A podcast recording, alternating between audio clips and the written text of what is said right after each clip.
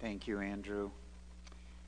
If you have access to a Bible this morning, I would like you to turn to the Gospel of John, chapter 6.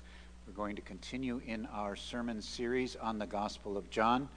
If you're here this morning in the auditorium and you don't have a Bible, there are Bibles under the chairs in front of you. Um, and if you're watching by live stream this morning um, and you don't have a Bible or don't even know how to use a Bible, that's okay. Um, you'll be able to follow along easily. Most of the verses that I share with you are going to be on the screen. Well, last week I said to you that today we are going to look at some of the most controversial and misunderstood words that Jesus ever spoke. And they are found in the passage we're looking at in John 6, verses 52 through 59. John 6, verses 52 through 59 is the passage that we are looking at. Last week, toward the end of the message, we looked at verse 51, where Jesus said, I am the living bread that came down from heaven. If anyone eats of this bread, he will live forever. And then he said this And the bread that I will give for the life of the world is my flesh. And that leads into our text for this morning. We read The Jews then disputed among themselves, saying, How can this man give us his flesh to eat? So Jesus said to them, Truly, truly, I say to you, Unless you eat the flesh of the Son of Man and drink his blood, you have no life in you. Whoever feeds on my flesh and drinks my blood has eternal life, and I will raise him up on the last day. For my flesh is true food, and my blood is true drink. Whoever feeds on my flesh and drinks my blood abides in me, and I in him. As the living Father sent me, and I live because of the Father, so whoever feeds on me, he also will live because of me. This is the bread that came down from heaven, not like the bread the fathers ate and died. Whoever feeds on this bread will live forever. Jesus said these things in the synagogue as he taught at Capernaum. Now, I want to preview again for you where we are headed this month. This month, today, obviously, we are in the Gospel of John. We're staying in the Gospel of John today, and I want to connect it to Christmas um, toward the end of the message. And then next Sunday morning on the 20th, we we're going to take a break from the Gospel of John and um, I'm going to use a traditional Christmas passage from the Gospels. I will do the same on Christmas Eve. And then on the 27th, the last Sunday of the month, on the 27th, uh, we will finish John chapter 6. Um, and when we do that, I want to connect it to looking back at this year and looking ahead to the year to come. So that's where we are headed this month. But now back to this particular passage of Scripture. Our first point this morning is an historical controversy. The passage we are looking at this morning has been the source of ongoing controversy throughout the history of the church. And most specifically, that controversy has focused on verses 53 through 56, where Jesus said, or where we read, So Jesus said to them, Truly, truly, I say to you, unless you eat the flesh of the Son of Man and drink his blood, you have no life in you. Whoever feeds on my flesh and drinks my blood has eternal life, and I will raise him up on the last day. For my flesh is true food, and my blood is true drink. Whoever feeds on my flesh and drinks my blood abides in me, and I in him. Now, if you've read these words before in the Gospel of John, or maybe you're hearing them for the first time this morning, you probably are thinking in your own mind, I can see why this passage is controversial. I mean, Jesus is asking them to eat his flesh and drink his blood. Throughout church history, some have accused Jesus of teaching a form of cannibalism. Now, that is completely untrue, but that is one of the accusations that have made, been made about Jesus because of this passage. These words, most likely to his audience that he is speaking to at Capernaum, they were most likely shocking and controversial to his Jewish audience. John MacArthur says, in speaking on this passage, he says that he's surprised that a riot didn't break out in the synagogue because of the controversial nature of these words. Because in the Old Testament, the Jews were taught that the life of the body is in the blood. And before you ever ate any kind of animal, you had to drain the blood from it because you would be unceremonially, or you would be unclean ceremonially if you ate any kind of animal with the blood still in it. But the primary controversy, the main controversy that is focused on this particular passage of Scripture is not those two things, but it is historically the Roman Catholic view of transubstantiation, based primarily, not exclusively, but primarily on this passage of Scripture for over 1,800 years the Roman Catholic Church has taught the doctrine of transubstantiation. When they take the Lord's Supper in the Holy Eucharist, in the sacred Mass, they believe that the bread and the wine literally turn into the body and blood of Jesus. That when they take the Eucharist, they are literally eating the flesh and drinking the blood of Jesus, and they base it on this particular passage of Scripture. Now, for a couple of centuries, this has been a point of serious disagreement between biblical Protestantism and historic Roman Catholic teaching. My point this morning is not to criticize the Catholic Church but to share with you how this passage can be misunderstood and why we disagree with their understanding of this. And I don't want you to just take my word for it. I don't want you to think, well, this is Pastor Tim's view on transubstantiation.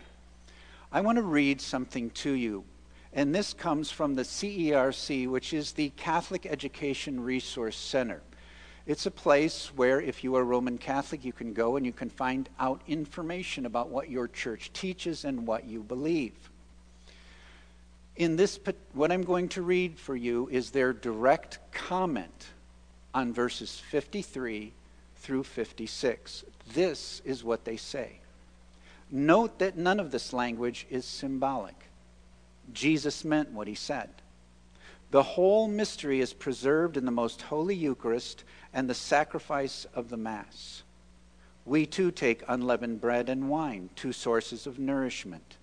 By the will of the Father, the work of the Holy Spirit, and the priesthood of Jesus entrusted to his ordained priests, and through the words of consecration, that bread and wine is transformed into the body and blood of Jesus. Yes, the bread and wine do not change in characteristics they still look the same, taste and smell the same, and hold the same shape.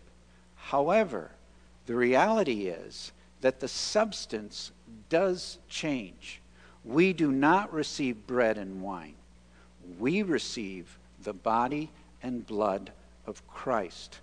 We call this change of substance transubstantiation, a term used at the Fourth Lateran Council in 1215 and reasserted again by our Holy Father, Pope John Paul. Therefore, no faithful, knowledgeable Catholic would say that the Holy Eucharist is just bread and wine or even just symbolizes the body and blood of Christ.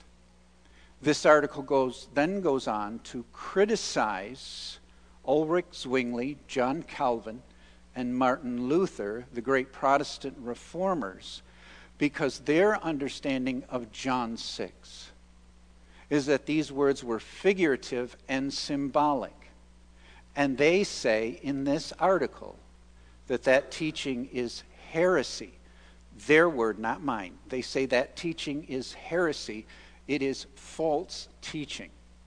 And I want you to know this morning that the view of our church is that these words in John chapter 6 are figurative and they are symbolic.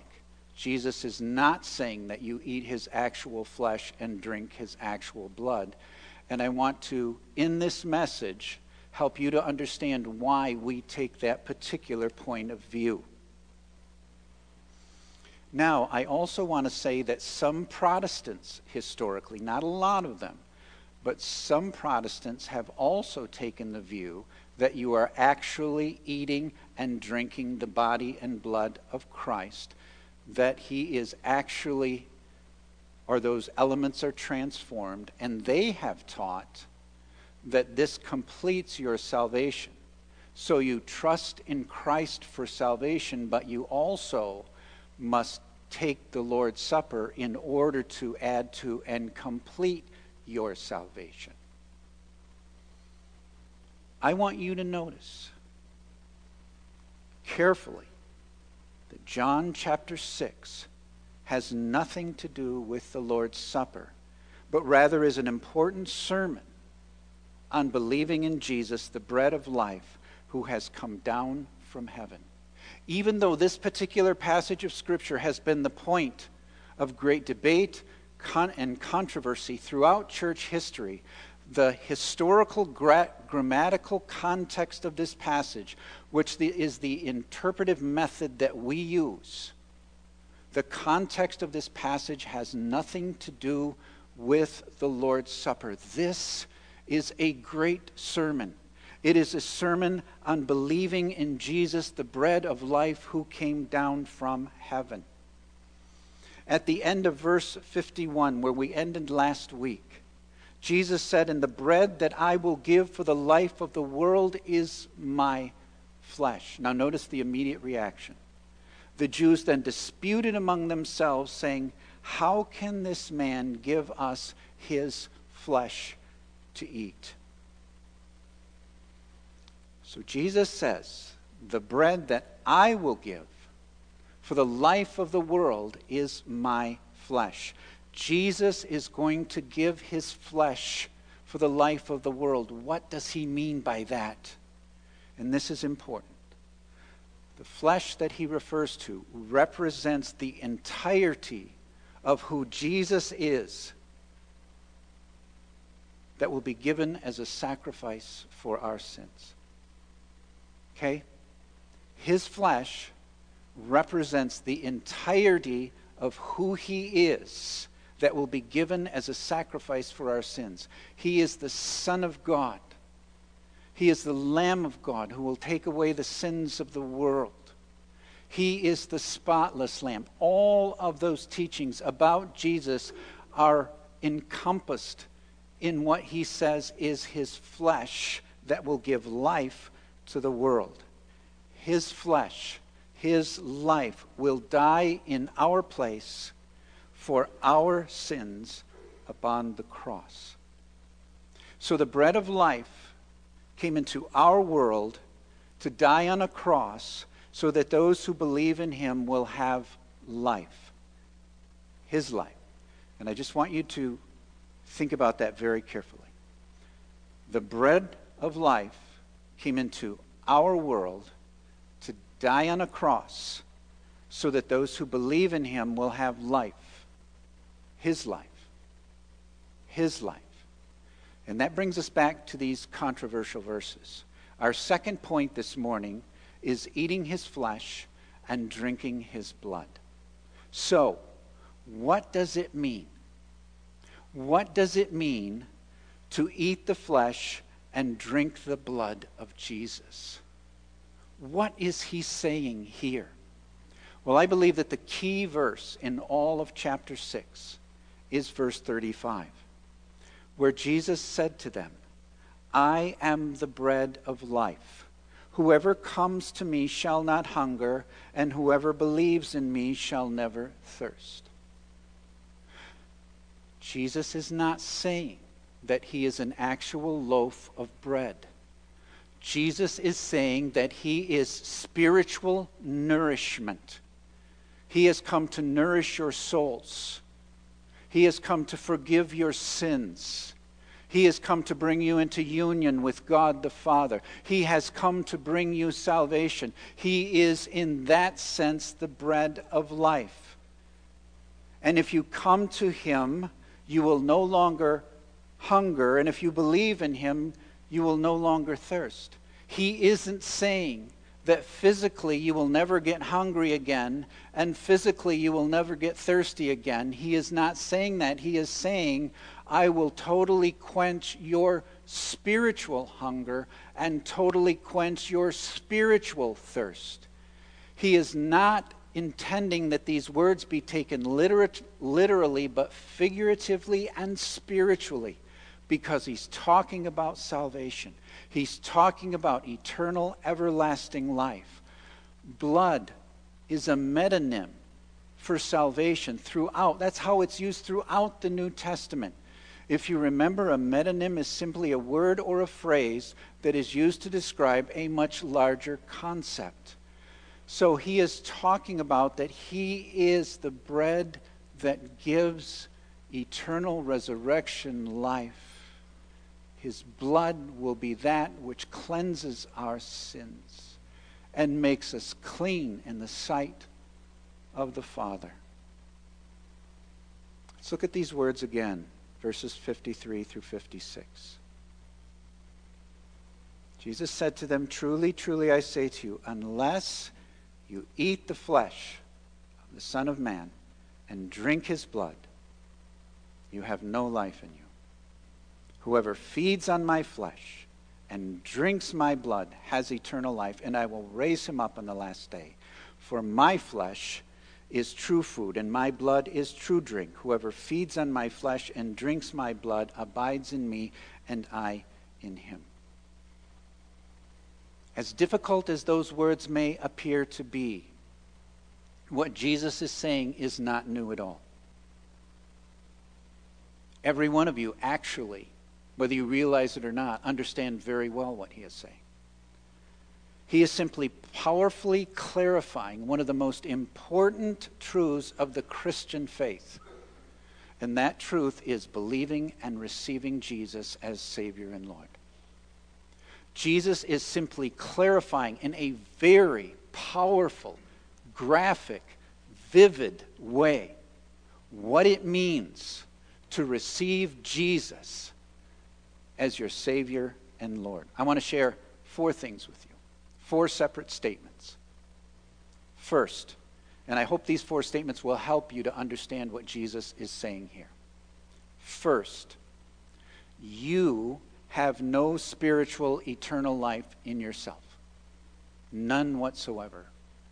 In your fallen state, apart from Christ, you have no spiritual eternal life in yourself according to Ephesians chapter 2 and verse 1, you are dead in your trespasses and sins.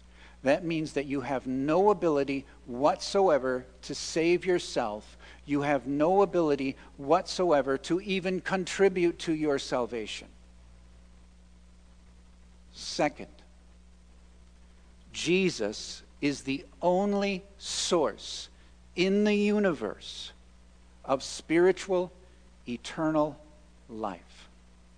It can come from no place else. He completely accomplished a full and free salvation in his death and resurrection. He died in our place for our sins and paid the full penalty for our sins, and then was raised gloriously and victoriously from the grave, overcoming sin and death. Third, his free gift of salvation only applies to those who repent of their sin and believe and receive Jesus as Savior and Lord. his free gift of salvation, which he accomplished in his death and resurrection, does not apply to everybody. It only applies to those who repent of their sin and believe and receive Jesus as Savior and Lord. Now, many of you may be thinking this morning, Pastor Tim, we know all three of those things. We've known all three of those things for years, and that's good. If you know those three things well, then very good for you. It's the fourth thing. The fourth thing that is the most important. This may be the most important thing that I say to you this morning, and the one thing that I want you to remember as you leave this morning. To believe and receive Jesus into your life is the same as eating his flesh and drinking his blood. To believe and receive Jesus into your life is the same as eating his flesh and drinking his blood when you come to a point in your life where you re- realize that you are sinful and in need of a Savior, and you genuinely, sincerely understand, I need to invite Christ to come into my life. I need to receive Jesus as my Savior. That decision is so critical and so important that Jesus said it's like eating his flesh and drinking his blood. When you receive Jesus as your Savior, if you've genuinely done that, when you receive Jesus as your Savior, His life becomes your life. His life comes in to you. It enters into you. We don't visibly see that. We may not be totally conscious of how it happens, but that's what happens at salvation. When you ask Christ to come into your life, his resurrection, eternal, everlasting life, comes to live in your life. His life actually enters into you it comes into you. When you receive Christ as Savior and Lord, you go from spiritual death to spiritual life. From an eternal perspective, that happens instantaneously at the moment you trust Him as Savior. Because His life becomes your life, and His life actually enters into you. It actually enters into your life and soul two verses that may help us understand this. Both of them very familiar. Galatians 2:20. The apostle Paul writes, "I have been crucified with Christ, and I no longer live, but Christ lives in me. The life I live in the body, I live by faith in the Son of God, who loved me and gave himself for me." Paul said, "I I no longer live, but Christ lives in me. He lives inside of me.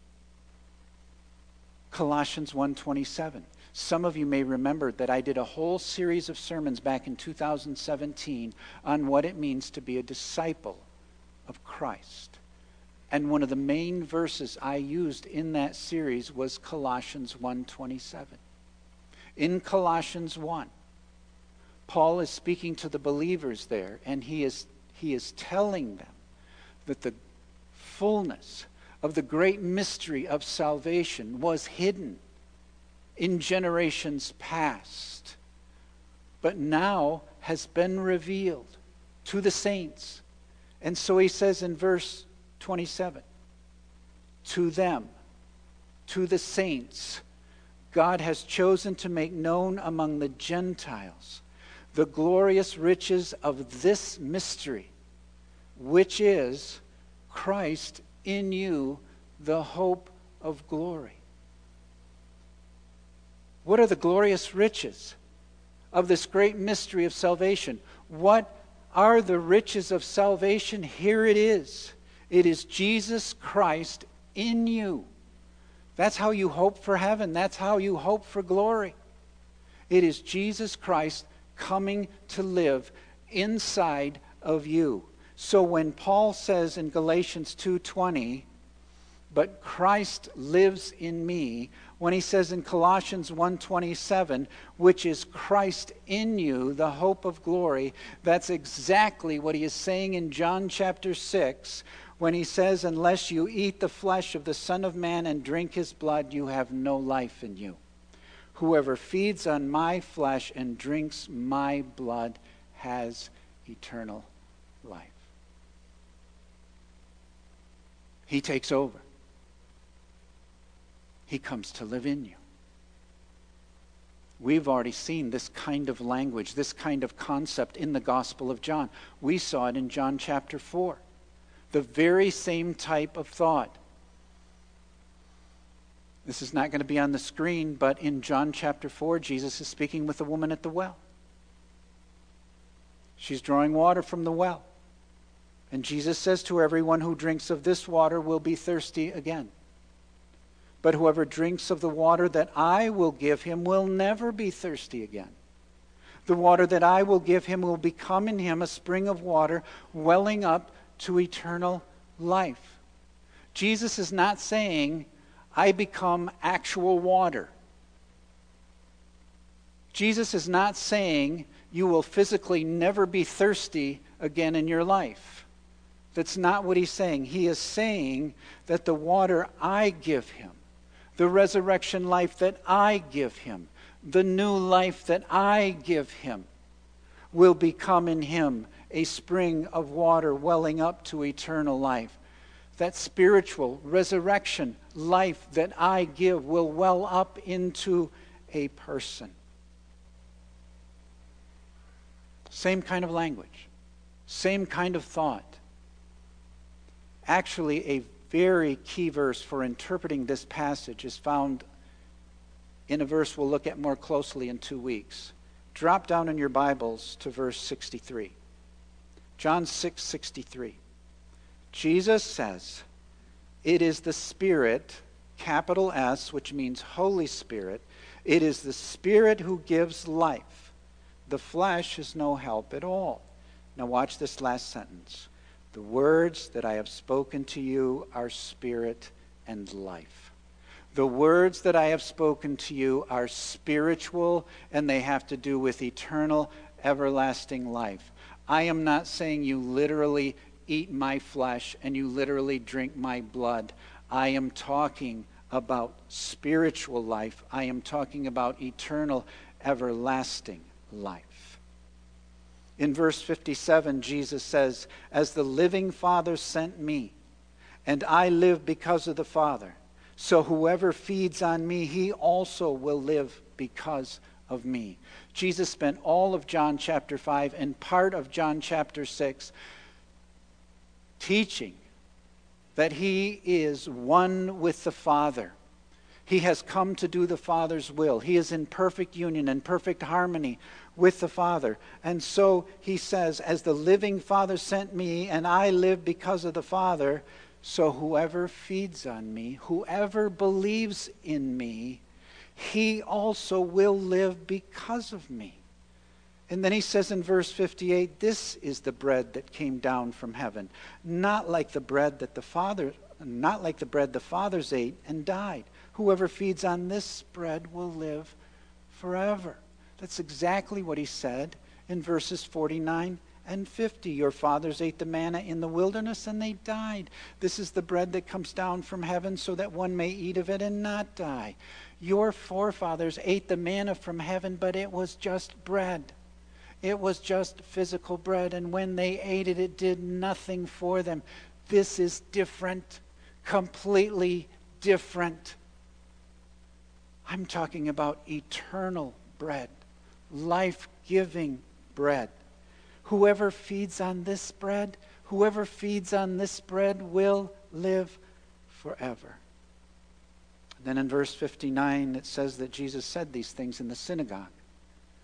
as he taught at Capernaum. That gives us the historical setting for which all of this takes place. He is in the synagogue at Capernaum, speaking primarily to a Jewish audience. Many of them were part of the crowd that was in the feeding of the 5,000. But I want to try to bring this all together this morning. We must be very careful, especially at a time like Christmas, that we don't simply admire Jesus as a great teacher and good moral example.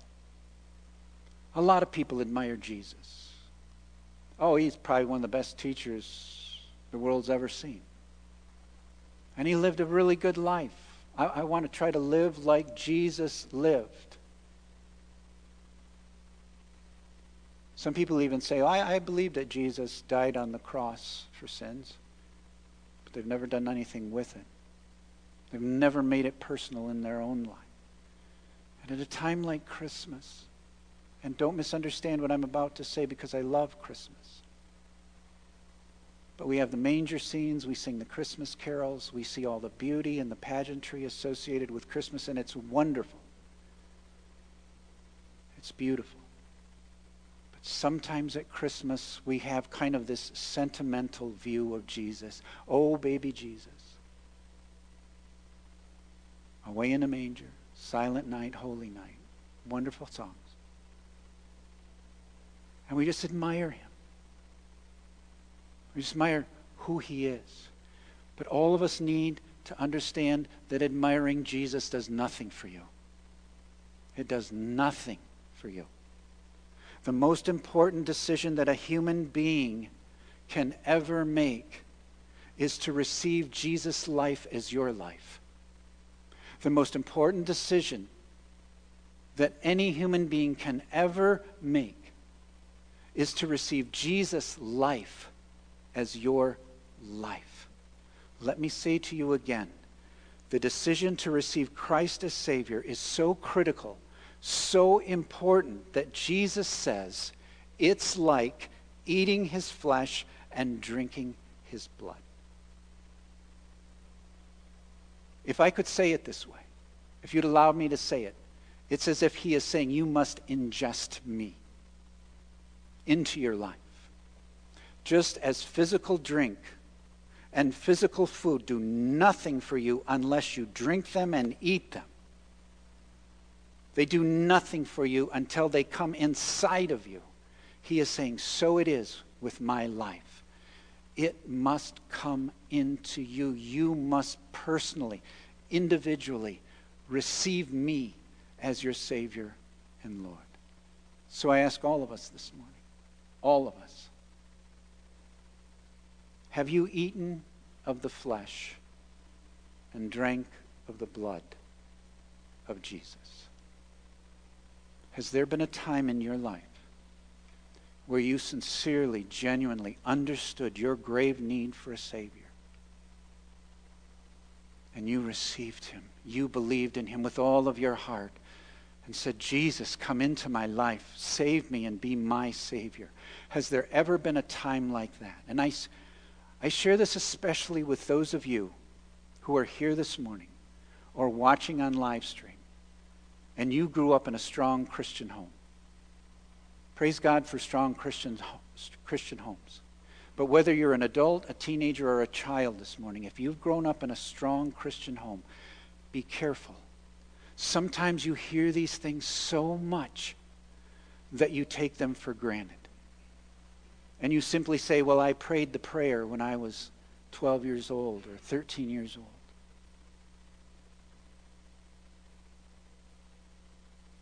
And maybe you prayed the prayer because you wanted to please mom and dad, or maybe you prayed the prayer because you wanted to please your Sunday school teacher, or you wanted to please grandma and grandpa. I'm just saying, please make sure please make sure that there has been a time in your life where, with all of your heart, you know for sure that you invited Jesus to live in you, to come into you, that his life came into your life. Let me say to all of us Jesus didn't come just to be admired. He came to save you. Let's pray together. Father, help each and every one of us here this morning to know in the depths of our hearts, in the most intimate places of our souls, that there has been a time, a time where we have invited Christ to come into our lives and to be Savior and Lord, to live inside of us. Lord, if there are any here that aren't sure, help them to make sure. Oh, Lord, I pray that any of us that aren't sure would make sure. And I pray this in Jesus' name. Amen.